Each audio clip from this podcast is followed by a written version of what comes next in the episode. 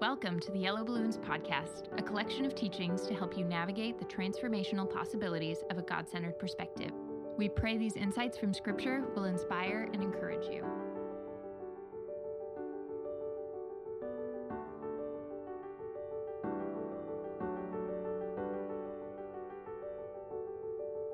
The book of Romans centers around the question of whether faith is enough on its own. A key element to Paul's discussion is the issue of salvation. In this episode, we examine, both in Romans and other books, the many different kinds of salvation the Bible suggests. Perhaps the major flaw in Paul's detractors is a misunderstanding of salvation. In the second half of the book of Romans, Paul pivots to a focus on how to walk in salvation in its many forms.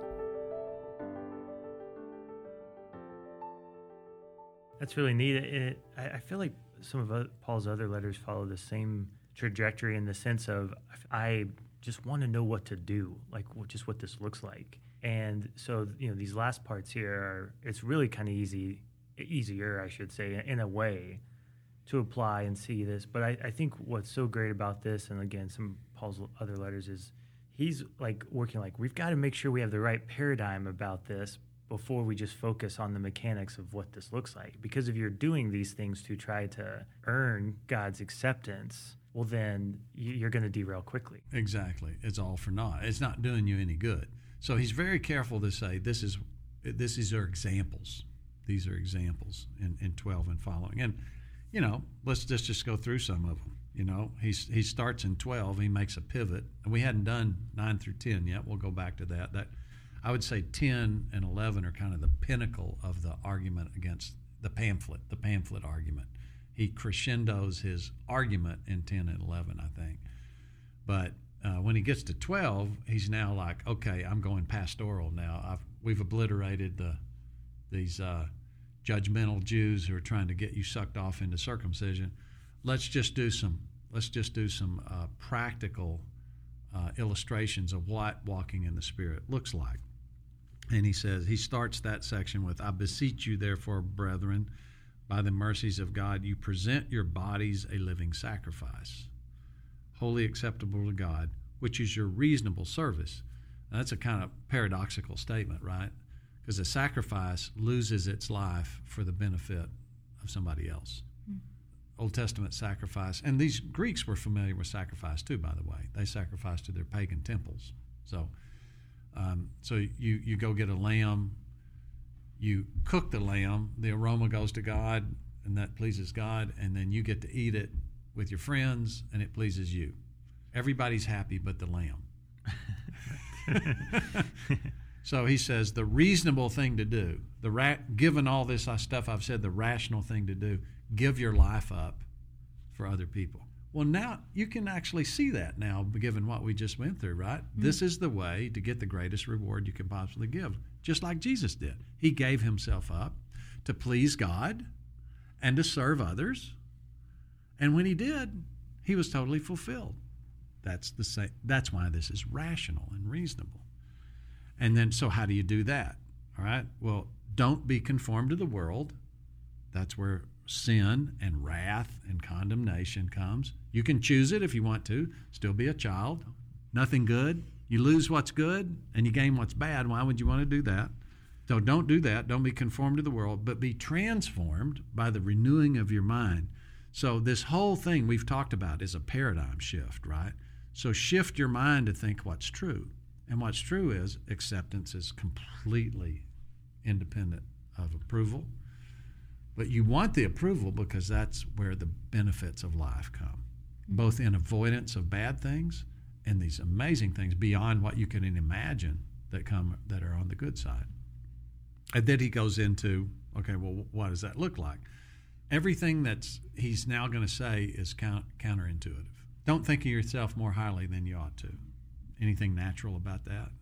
That's what not we're, what we're normally born to, right? But just be real, you know, think soberly, be realistic. You got however much faith you have, use that. Understand what your function in the body is. There's all kinds of members in the body. Figure out what you do and do that. That's humility. Be who you are. All of us are prone to desire to be somebody else. Well, be who you are. Be real about who you are, and then do that. Love people, abhor what's evil, cling to what's good, be kindly affectionate to others. Nothing that's counterintuitive. Uh, you're not demanding things; you're giving it. Uh, and there's not be kindly affectionate to those who are affectionate to you. you know, be kindly affectionate to others. Give preference to other people. Okay, give focus on other people's needs. Be diligent. There's nothing natural about that. Fervent in spirit, serving the Lord, not self. Rejoice in hope. You've got this hope that's set before you. Instead of getting mired down in the current circumstances, rejoice in hope. Be patient in tribulation. You know, nothing that's counterintuitive. Continually steadfastly in prayer. So when, when you have something that is really difficult, pray. Do that. It's dependence. You know, go into dependence. Don't uh, distributing to the needs of the saints, given to hospitality, so care for other people's needs. Be hospitable, share your stuff, share your space. Bless those who persecute you. It's pretty counterintuitive there, yeah. Bless and do not curse. Rejoice with those who rejoice. Weep with those who weep. You know, be in other people's circumstances. Focus on them. Be of the same mind toward one another. Don't set your thing on mind on high things, but associate with the humble. Don't pay evil for evil. Have regard for good things in the sight of all men. If it's possible, live peaceably with men. If You got to. I mean, he just win a fight here, right? He duked it out with these guys. It's like I'm duking out for the truth, but he made it clear. I'm not. It's not me versus them, right? It's not me versus them. It's they're telling you something that's untrue. That that has to be. So they have to be silenced. If your enemy's hungry, feed him. If he's thirsty, give him a drink. For in doing so, you'll heap coals of fire on his head. So that's an Old Testament verse. He's basically saying, you know, these things may seem counterintuitive, but you'll win. right. Yeah. All these things are winning. Do not be overcome by evil, but overcome evil with good. If you do all these things, you're winning. Oh. And then he goes on and talks more things about that. So the, these guys are saying that the, the big argument was these guys saying you got to be circumcised, obey the laws, or you're not really righteous in the sight of God. And Paul's like, mm, no, you get righteous in the sight of God just through a gift. But if you want to experience righteousness, unlike those guys who don't follow their own rules, it doesn't happen by rules, it happens by a changed heart. And the heart is changed towards God and loving other people. That's what you do. And that's what the Spirit is going to guide you to do. And like you said, he's careful here to say these are some examples of what that looks like. These aren't the rules, these are the kind of manifestations, the fruit, if you will, of, of, of what a change heart yeah, might produce. He, he actually says, uh, with speaking with respect to rules, he actually addresses rules in, in 14, where um, is, you know, is follow on from this section 12, 13, 14 about this is what it looks like. This is what living righteously and walking through faith might look like examples.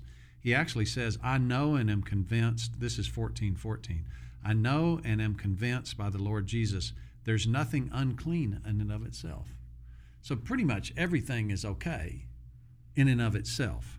It's a matter it's a matter of the application of that thing. Okay, so you know, sexual sexual intercourse is a great thing in the proper place. Mm. You know, uh, eating is a great thing in its proper place. It, there's a proper place for everything. It's a matter of the application of it. But then he says if somebody considers something to be unclean or, or sinful, we could say, then it is. Meet people where they are. You may be free to do something, but if it's a stumbling block for somebody else and they consider it sin, then, you know, compromise with them. Because you, you want to focus on their their their conscience. If they don't make people violate their conscience. So, you know, that's a that's very much a spirit oriented uh, application, even to rules and standards. So now we've talked about kind of the argument as a whole, what it looks like. The crescendo of his argument, I would say, of the pamphlet part of this, comes in 10 and 11. So now remember, he's talking to he's talking to Jews, and these Jews are using the law to argue that uh, Paul is out to lunch. He's he's uh, throwing the law overboard. He's throwing Israel overboard. He's throwing um, righteousness overboard. He he just wants an excuse to do whatever he wants to do, throw the law out because, you know, you just believe in Jesus and everything's fine. Then you just go live in sin all you want to. And Paul's counter argument is you can do that if you want to, but the consequences will be horrific. You can actually come to faith in Christ, be in his family, and then go sin all you want to. And what you'll get then is death, condemnation, loss of reward. It's, it's horrifically bad choice, but you can. These other guys are saying you can't. But uh, then Paul is addressing what they're talking about. He calls it the righteousness of the law. So he kind of in 930 he says, "What shall we say then?" Now, usually when he's saying that, he will repeat some uh, accusation and then answer the accusation. But here we're getting toward the end of his his uh, pamphlet, the pamphlet part of this, the the political contest part of this, and he says, "What shall we say then?" And he actually just gives an answer. Here's here's the summary: that the Gentiles who did not pursue righteousness have attained to righteousness, even the righteousness of faith. But Israel, pursuing the law of righteousness, has not attained to the law of righteousness. Why? Because they did not seek it by faith. So he's actually, he started this whole thing, the pamphlet part of it, by the righteous shall live by faith. And now he's saying is, actually, if you try to do it by rules like these guys are, you can't find it. And it makes perfect sense if you think about it, because if you make rules without changing the heart, you just make better lawyers who will find loopholes. And now you can say you're following the rules when you're really not. And now you have justification before God and get to do whatever you want to do. And, you know, that doesn't work. Yeah. Yeah. It, it, the thought that occurs to me is you, uh, if you make rules the standard rather than God Himself the standard, it's you know just becomes an idol. Yeah. Now righteousness, I think it's worth talking about. Is is a uh, again we don't we don't use this phrase much, but it's basically everything in life coming into harmony as you wish it would. So fulfillment, harmony of life, peace. Um, what what modern words do people you know, wholeness. You know that, that that's what that's what the Greeks meant by this word, and, and the Hebrews actually. Everything is as it should be, and so with you in as in your personhood, if you're seeking this, uh, that's what it should look like. If you if you uh, are familiar with the Greek classic Plato's Republic, it's um, it's considered a Western classic, and it was written I think about 500 BC, something like that. And the it's a it's a Plato is writing about Socrates, the famous uh, Greek philosopher, and the question that's addressed in Plato's Republic is what is righteousness. Uh, many of the English translations will use the word justice, but it's this same Greek word dikaiosune. Um, what is righteousness? What is justice? And the conclusion that Socrates comes to at the end is justice or righteousness is when every person in a city state like Athens does what they do best for the benefit of the group as a whole. Then everything's working like it should. So it'll be like a team. You know, what makes a championship team? It's when all the players are playing their role to the best of their ability. And you know, usually on a like a football play or something, the defense just needs to break down one or two of the offensive assignments to disrupt the play. But if everybody does their job, then you have a successful play. And it's the same kind of thing. You know, how do you get success? It's when everybody's doing their role. Well, interestingly enough, Paul, I, th- I kind of think Paul was writing, he's a real genius guy, and this is written under the inspiration of the Spirit.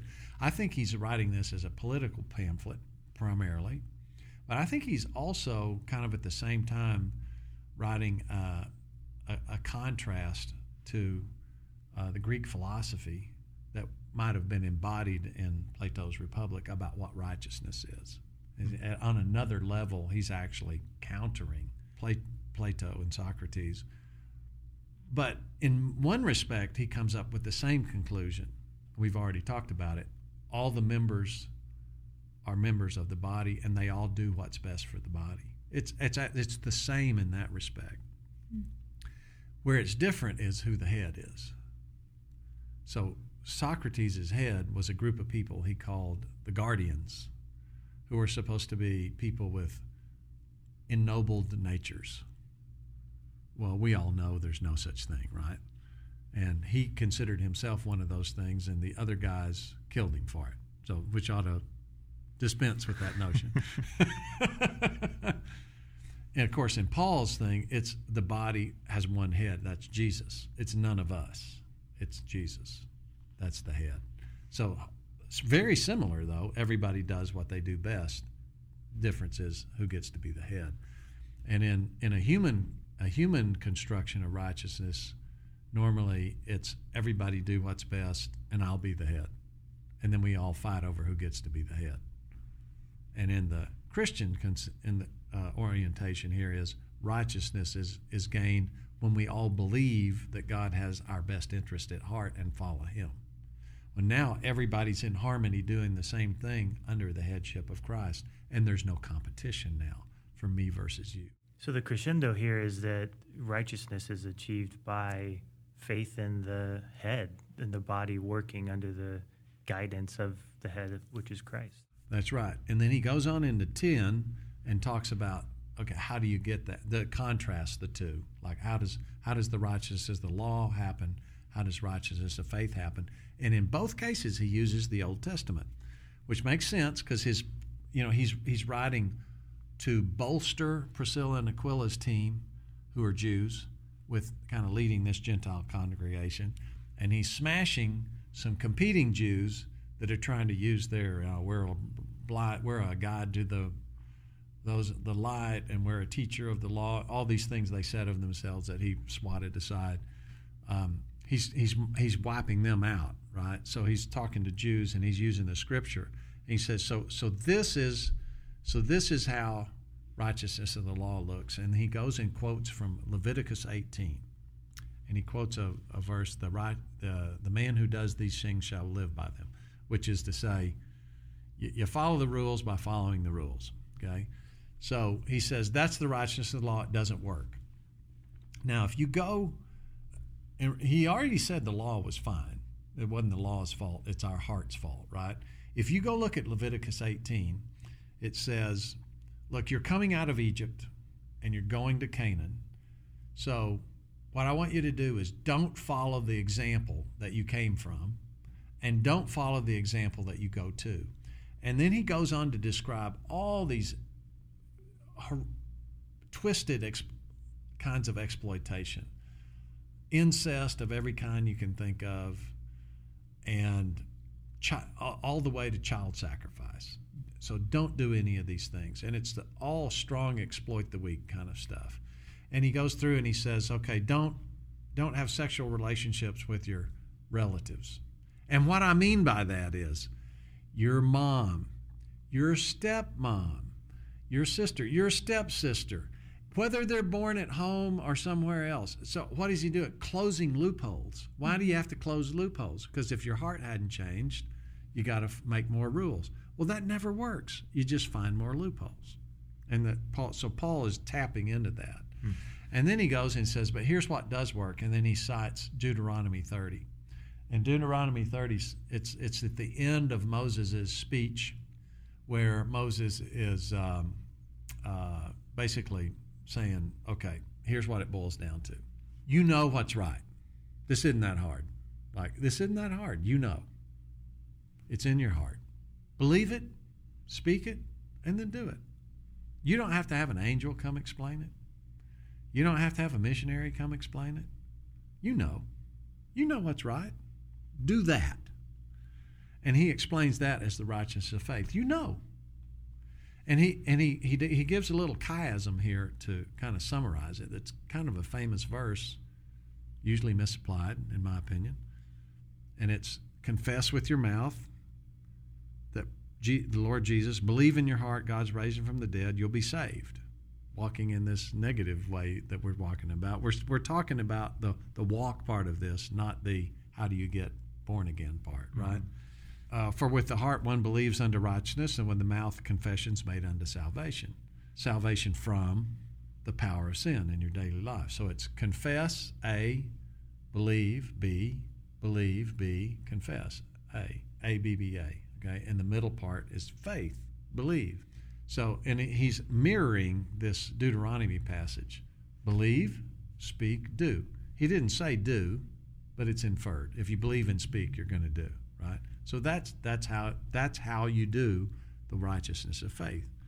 The irony is you can use this verse to t- turn all this around to make Romans say exactly the opposite of what Paul's saying here. All you have to do is say salvation always means from the penalty of sin. And confession means un- a necessity to do ongoing keeping of rules. And you can turn this into, oh, Paul said you have to be believe and then be circumcised and obey the law, which as we've seen is exactly the the opposite of his position. So if you if you this is why we still struggle with this today and have throughout the history of Christianity. If you reduce salvation from the three that we've outlined to the to the one and if you muddle the acceptance and approval into one confused entity then yeah you could definitely see this and interpret it in exactly the opposite way that, that paul is trying to lay yeah. out and then and then what you have to do then this the book itself the, the letter itself stops making sense. You can't read it in its in its in entirety and make any sense of it so what you do is just start taking bits and pieces and, and fit it into this alternate paradigm. And then ironically, you're agreeing with the detractors that he wrote this letter to to oppose in the first place. Given that we're humans and we're prone to self-justification, it's not it's wouldn't be surprising that you would do that. Yeah, it's not hard to do that. I mean, one question that comes to mind as I imagine we're trying to wrap up here is uh, is there any indication of like the effectiveness of of this with Paul and the church in Rome? Yes, absolutely. There is because uh, about 250 years from now, Constantine is going to pack up and leave to go somewhere else and turn this whole city over to the Christians. Because there's too many of them. I don't think it's because there's too many. It's because they believed this to the point that they don't care what you do to them. They're happy to obey the sufferings of Christ. They were walking into the plague, they were walking into the arena. One of the problems they had in the early church is people trying to get martyred. And it's like, no, no, no, no. That if that happens, that's good, but don't try because they they embraced this so much. Rome became the city of Christ. It was the city of the pagan ruler, emperor, and they just turned it over to the church. So Constantine went and settled started to settle somewhere yeah. else. Now, now he set up a Christian city and stuff, but uh, made Christianity official. But I think he surrendered. He surrendered to it, and he's tried to start over where he could kind of get control of the, you know, maybe have a chance to get control of things because he had lost it in Rome. That's really interesting. And we also know that Paul won because this book is in the Bible. That's what I was thinking too. Yeah, this this is here. We're not reading, you know, about somebody else. And, if the detractors had won, there might be a different letter. I think that's right. Yeah. But in the long run, the detractors are still around, and this this their position is still pretty popular, and you can understand why it would be.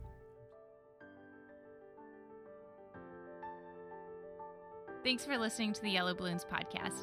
If you want more information on adopting a God centered perspective, visit our website at yellowballoons.net. And if you have any questions related to what you just heard, we would love to hear from you. Please email us at contact at yellowballoons.net. Thanks for listening.